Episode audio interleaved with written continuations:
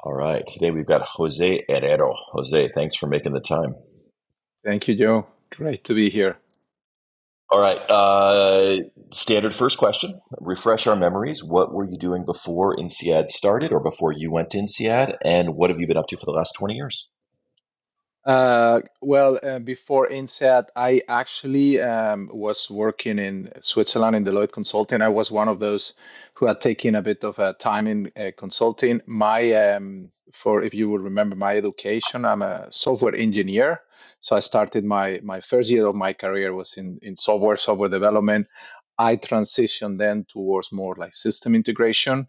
And I was part of the Lloyd team in Switzerland working with, system integrations, strategy operations. So I was there for 3-4 years. And then I went to INSEAD, where I had a great time. I met you there and many other great people. And since there, my life took a bit of a turn. Some funny things happened right after INSEAD.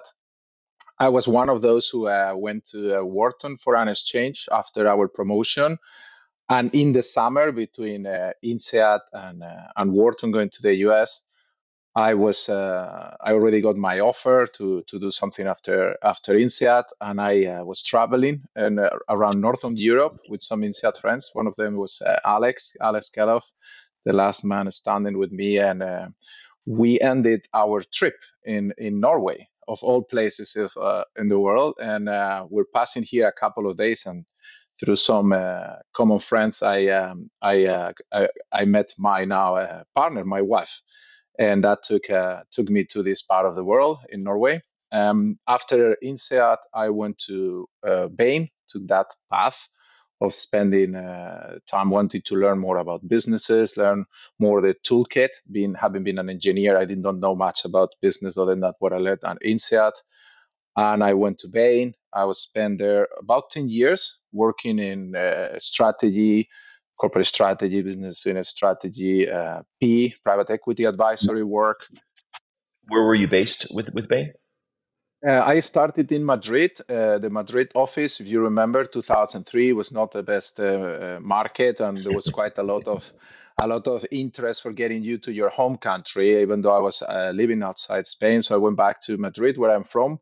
And I started there, but very quickly I moved to the UK. So I was part of the London office at Bain. And then I came in the Nordics and moved to this part of the world where I've been since 2008. Curious fun fact, I was the first employee of Bain Norway, being Spanish, so a small achievement. Sorry, the first Spanish. That was the first employee, or the first employee period. The first employee of Bain in Norway was me, which is not a very Norwegian person. So I was here opening the office. So yeah, awesome. And you've been in Norway ever since? Yes, ever since in Norway. I was at Bain until I think 2013, and then I've moved on with other roles, but always kept in Norway. All right, so let's sidetrack a little bit, because this is really interesting. That's probably about as culturally different as Europe gets. From Spain to Norway. What's it like? You've probably almost spent as much time in Norway now as you have in Spain for your life. Like, how is it for a Southern European to integrate in a place like Norway? Yeah, I mean, I came, as I say, to Norway, not because of the weather and the food being Spanish, but other reasons took me here. We normally say in this part of the world, I'm a love refugee, one of those who call love refugee, because there are many Norwegians that go abroad and bring their partners. No, it's actually been great. I introduced early, but I'm a Spanish who I moved to Switzerland and with a smaller stint in Spain back. Then I moved to the UK. Then I actually moved to Sweden for a period and then Norway. So my parents say that it's a common trail. You always go north and colder.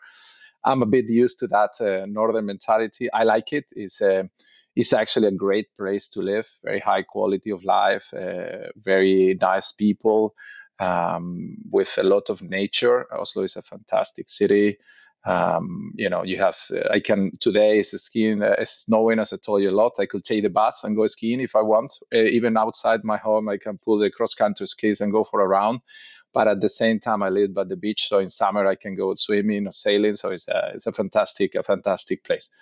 to live. It's just a bit outside of the kind of close to many interesting places in the world. It takes a little bit to travel, but other than that, logistically, it's a great place to live. Yeah, and you have somewhat of a family connection to another INSEAD person. You and Brent got a group deal on Norwegian wives. Yes. Who met who first, and what's the relation? Yeah, we have a lot of connections because we were friends at INSEAD, and I met my wife first, and then I introduced them. Although he was faster in marrying, I'm not married, but he married. So, but my wife and Brent's wife are cousins, so in a way we are relatives now, and we also work at the same. We also work at the same company today, so we share a lot, and it's great. Let's get back to the professional stuff. So, well, I think we got to being at Bain for 10 years. Yeah. Then what? Yeah. So I was at Bain, as I say, for 10 years. It was a fantastic period. I learned at all. I love every minute. It was for me a defining place where you are working in really interesting stuff with really great people, learn a lot, great culture. After I always knew I didn't want to be a consultant long time, like a full life career consultant, and I was starting to get this itching of what to do. I have a great client of mine who was a portfolio company of a private equity fund that I was working on in the portfolio, and I saw an interesting opportunity to get hands-on operational experience, kind of manage a business, run a business. So I decided to move on, and I know this. I moved to this company. They are called Navico. It's a company that makes marine electronics for ships, navigation, staff equipment. Whether you put it in a small sailing boat there in San Diego, where you are, or in a big super tanker, right, to navigate those radars, sonars, all these type of products. And I decided to join there. I came as a head of strategy, and then I got the opportunity to lead a new business, which was the commercial part of the business, the part that is more with commercial maritime ships and maritime equipment. And I was there for about 3 years. It was a very global role, maritime, being in maritime. I had a global team of around 35 people. My first person started in Sydney and the last one in Seattle, and I spoke with them, all of them, almost every day. So it was really a grounding task, and I had my clients all over the world, so I have to spend a lot of time flying to the Asia, South America, the US for work. It was very, very intense. I learned a ton. I was a fantastic operational experience to drive the business. We grew that business from it was a small division, around $15 million to $40 million or so in the space of 3 years through organic and M&A. Did 3 M&A, put them in together in kind of more tack-on acquisition. So it was a lot of learning, extremely intense, as I say, because we were all over the world, and it was kind of almost 24/7. And we were owned by private equity, and it was the fund did exit to another of their funds, so there was no liquidity event for the employees, but I needed to decide whether I stay there for another turn of equity 5 to 7 years, 5 to 6, 7 years, and I already had my third kid. Well, they came in a pack of two, so I had twins, and with that life, I say I was traveling 5 days a week, every week. I was a bit outside home, and I was starting to have to take a decision whether I want to do that for, as I say, a long period. And then I was thinking on my future, and I found the opportunity of the place I'm in. Actually, Brent connected me to that opportunity, and I decided to join the place where I am now. It's a company called Gelato. We don't make ice creams, although it sounds very tempting business. We don't make ice creams. We are a software company that is actually kind of transforming the way manufacturing is done today. We are a production on demand company, a platform where we are able to manufacture in a different way that the traditional manufacturing comes. We manufacture items personalized, on demand, meaning we don't have any stock, and we do it all over the world. We produce locally. So today we are able to, in pick one of our customers, which are normally e-commerce brands, take one of their orders to fulfill a product, and we can manufacture and ship it in reach around 5 billion consumers in 48 to 72 hours, right? So, and all of that without owning any production assets. We use technology to produce digitally. Also, everything we make is up to a copy of one or unique, whether it's 2D today and in the future will be 3D printing as well. So that's a little bit the benefits of what we do. Just to tell you a little bit is we allow global trade in a more sustainable way. We can help to move from the kind of mass production paradigm where you centralize production and then you logistically ship it around the world. We actually take it, we fragment it, and we produce it where the customer is, which is much more sustainable. It's part of our value proposition, much better customer experience because your products get delivered at the e-commerce type of service level. 48 hours, you can get your product. And that's a little bit of where I am now as the CFO of the company. Yeah, and how has your role at the company evolved? What have you been? You've been there for 7 years now, right? Yeah, close to 8 years, 7.5 years. So I started doing more business development, partnerships. Was leading one part of the business. There were consumer business. We have a consumer business and a platform business. And then I gradually became much more involved with the overall strategy, working with CEO and the leadership team to put together our kind of capital market story. Where did we wanted to take the company? Prepare for another round of funding. And around, I'm close to my 4th year now. I became the CFO, so I transitioned that, and I'm now the CFO of the company. Great. Can you talk a little bit about, you were at Bain and you were mentioning the private equity thing. Bain's got a really kind of unique private equity practice. My understanding is that they're sort of a fund, but presumably they're also consulting to other funds and helping them with other stuff. What did you learn there, and what did you take with you? Because it sounds like presumably part of your reason for joining these, going to industry, as they say, was to get your hands dirty operationally. Yeah, I mean, what we do, Bain Consulting and Bain Capital, would maybe refer to different entities. So Bain Consulting, where I was, is not an investment firm; it's a consulting, strategy management consulting firm. We were very close with, I would say, 90% of the leading funds, helping them in both conduct the due diligence, the strategic and commercial due diligence when they're going to buy a new asset, understanding the kind of validating their hypothesis on the plan commercially, doing a bunch of research and analysis to say whether we think our opinion on that deal. And then once the deal is closed, we work closely with the management and the fund to create what we call the 100-day plan or value creation plan. And then many times we work either overall project managing that value creation plan or working on different streams, whether it is cash optimization, reducing inventories, or much more commercial topics, pricing, sales force effectiveness. So quickly get the assets to start kind of sweating that equity and put into productively work. You learn a ton, and when you do, some of these things are very intense, obviously, because these transactions have a very kind of speed to timing is very important. Analyze an industry, cut it, rethink about what is driving the assets, what is driving the industry, how they position. You do that almost in the space of very short time. You're constantly changing the industry. So one of the things I learned that I take with me today is how to structure and understand, the operational dynamics of an industry, validate it, a bunch of giving comfort and confidence on assertion through analysis, and being able to develop a perspective on what is the opportunity and the potential of the company.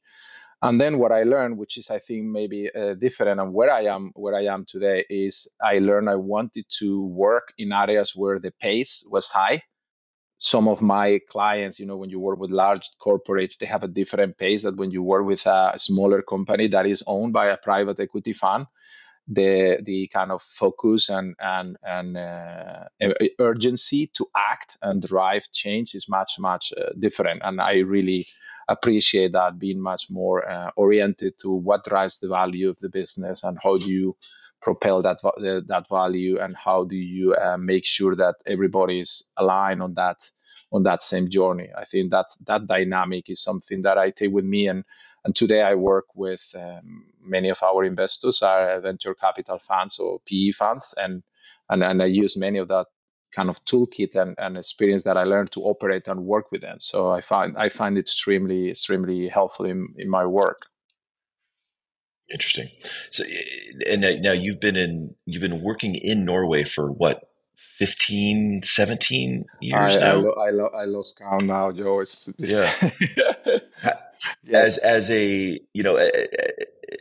One thing probably a lot of us deal with is trying to operate in these foreign places where maybe we don't speak the language that well. I mean, you've sort of gone native and quite literally grown roots and had children there. But talk a little bit about some of the challenges or maybe some of the kind of unfair advantages you had being a foreigner in a place like Norway. I mean, language is a relative issue because in business, everybody speaks English. So that was not a disadvantage, if anything, an advantage, because I felt I could have more experience working in English than many of the people I interact with. I think there is in the Nordic culture much more there is a certain reticence or skepticism to foreigners in terms of the thinking and the practices because it's like, well, here things they hear things are different type of mentality. That was certainly not easy, and that's why I choose to work in very international environments. Bain was very international. Navico was extremely international. We have, I think, 3-4 employees in Norway, but it's small. It was just the headquarters, and now in Gelato we are over 300 people and 52 nationalities. But I think it gives you a good perspective of being humble to recognize that you don't understand how things are in the context that you're applying, and be much more try to avoid biases when you listen to what they are. But at the same time, I always kept a very strong mindset of both personally and Gelato, and we never compare ourselves with other Norwegian companies. Like, we are a global company. I work with my investors are foreign, my CEO is foreign, my team is all over the world. I see myself more like my competition is foreign. So my frame of reference has always been an inspiration as well as foreign. So in that sense, I try to bring that, and I think that perspective is value. Because when you speak to people in the country, wherever you are, whether it's in Norway or when I go back to Spain, and you bring those perspectives, people that don't have it, I think they have a certain positive reaction to say admiration in a way and openness. And I think if you meet with people that are open in the world, that comes a long way. And if you meet people that are going to be closed, that they will always find a reason why that doesn't apply to them or that doesn't go. But yeah, I try to adapt and not adapt others, obviously, but that's what I've always done, and I find that it's okay for me. I'm really happy to what I've been able to work and relate to here. All right, last question. I'm kind of trying to bait you into saying something controversial, but it's a very dynamic company, a very well-run company, but you're based in Norway. When you're talking to let's call them somewhat arrogant Silicon Valley, maybe London startup people, what sort of a response do you get? About where you're based and what have you. I mean, funny enough, in 2001 we were preparing for a capital raise for quite a bit of time, and we raised in 2001 after COVID. And when we were preparing, and I heard the stories of these road shows and so on, it was like, wow, we're going to be traveling alone. And I was actually quite excited because I love to travel and see these places where the investors are, Silicon Valley, New York, and London.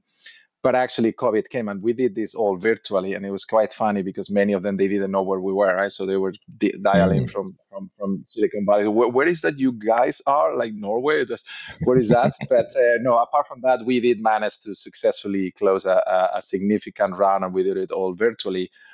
I think today In our situation, when you speak to somebody that come from that type of environment or distance to where we are, but they see the team, the leadership team we have, where actually we're no Norwegian. One person is Norwegian in the leadership team, the CEO is foreign. They see your background and where you've been, and they can make these connections, whether it's your business school or the consulting company I work, or they very quickly start to connect in a different level. We've never been seen as a Norwegian company. Maybe quite the contrary. They say, "Oh, it will be so exotic to go and visit you guys, since we are, in the valley and this." But yeah, it's actually amazingly incredible what we are able to achieve today with technology.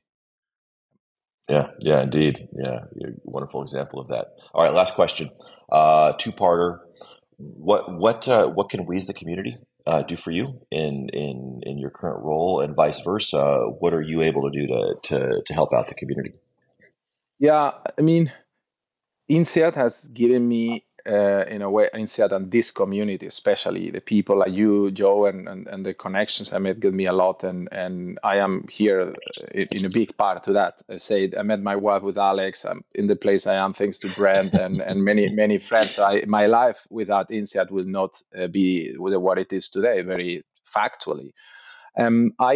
So I'm always welcome to give the community, whether it is people reach out for connections in this part of the world. I have a broad network, whether it is I am involved with startups in this part. I am, sitting in the board of a VC fund. I have advisory to some CEOs as a kind of on a part-time basis. Anything that people are needed that it could be connecting to this part of where I can share my experience. I'm humble not to give advice because that's not something I try to do, but share experiences and mistakes. I'm really happy to do it, establish connections and help. What the community can do for me, I think I've always find out the people very open to when you reach to them. I am now in a position that I will be, not now immediately, but in a few years, starting to think about the next chapter of my life, type of projects. I heard some very exciting things that people in this podcast are revealing, or when I spoke in the reunion, whether it is, being more involved with the community, giving back, investing, other ventures. I think for me, being able to access the network and getting in contact with people to share ideas, learn. I'm a very fan of learning from others, and so every person that can share their experience with me, I really appreciate a lot. And then I told to use a very snowy place here in Norway. I have a ski house, so if anybody wants to come in this part of the world and enjoy some good skiing, I'm happy to make that happen. So yeah. All right, so I'm here, and we got a free place to stay, and maybe if all goes well, you can leave with a new spouse, right? That seems to be what happens whenever you travel to the Scandinavia. Oil and partners are the main sporting material we have out of this part. So. Jose, thank you so much for your time. Really nice to catch up. I really enjoyed it. Nice catching up. Ciao.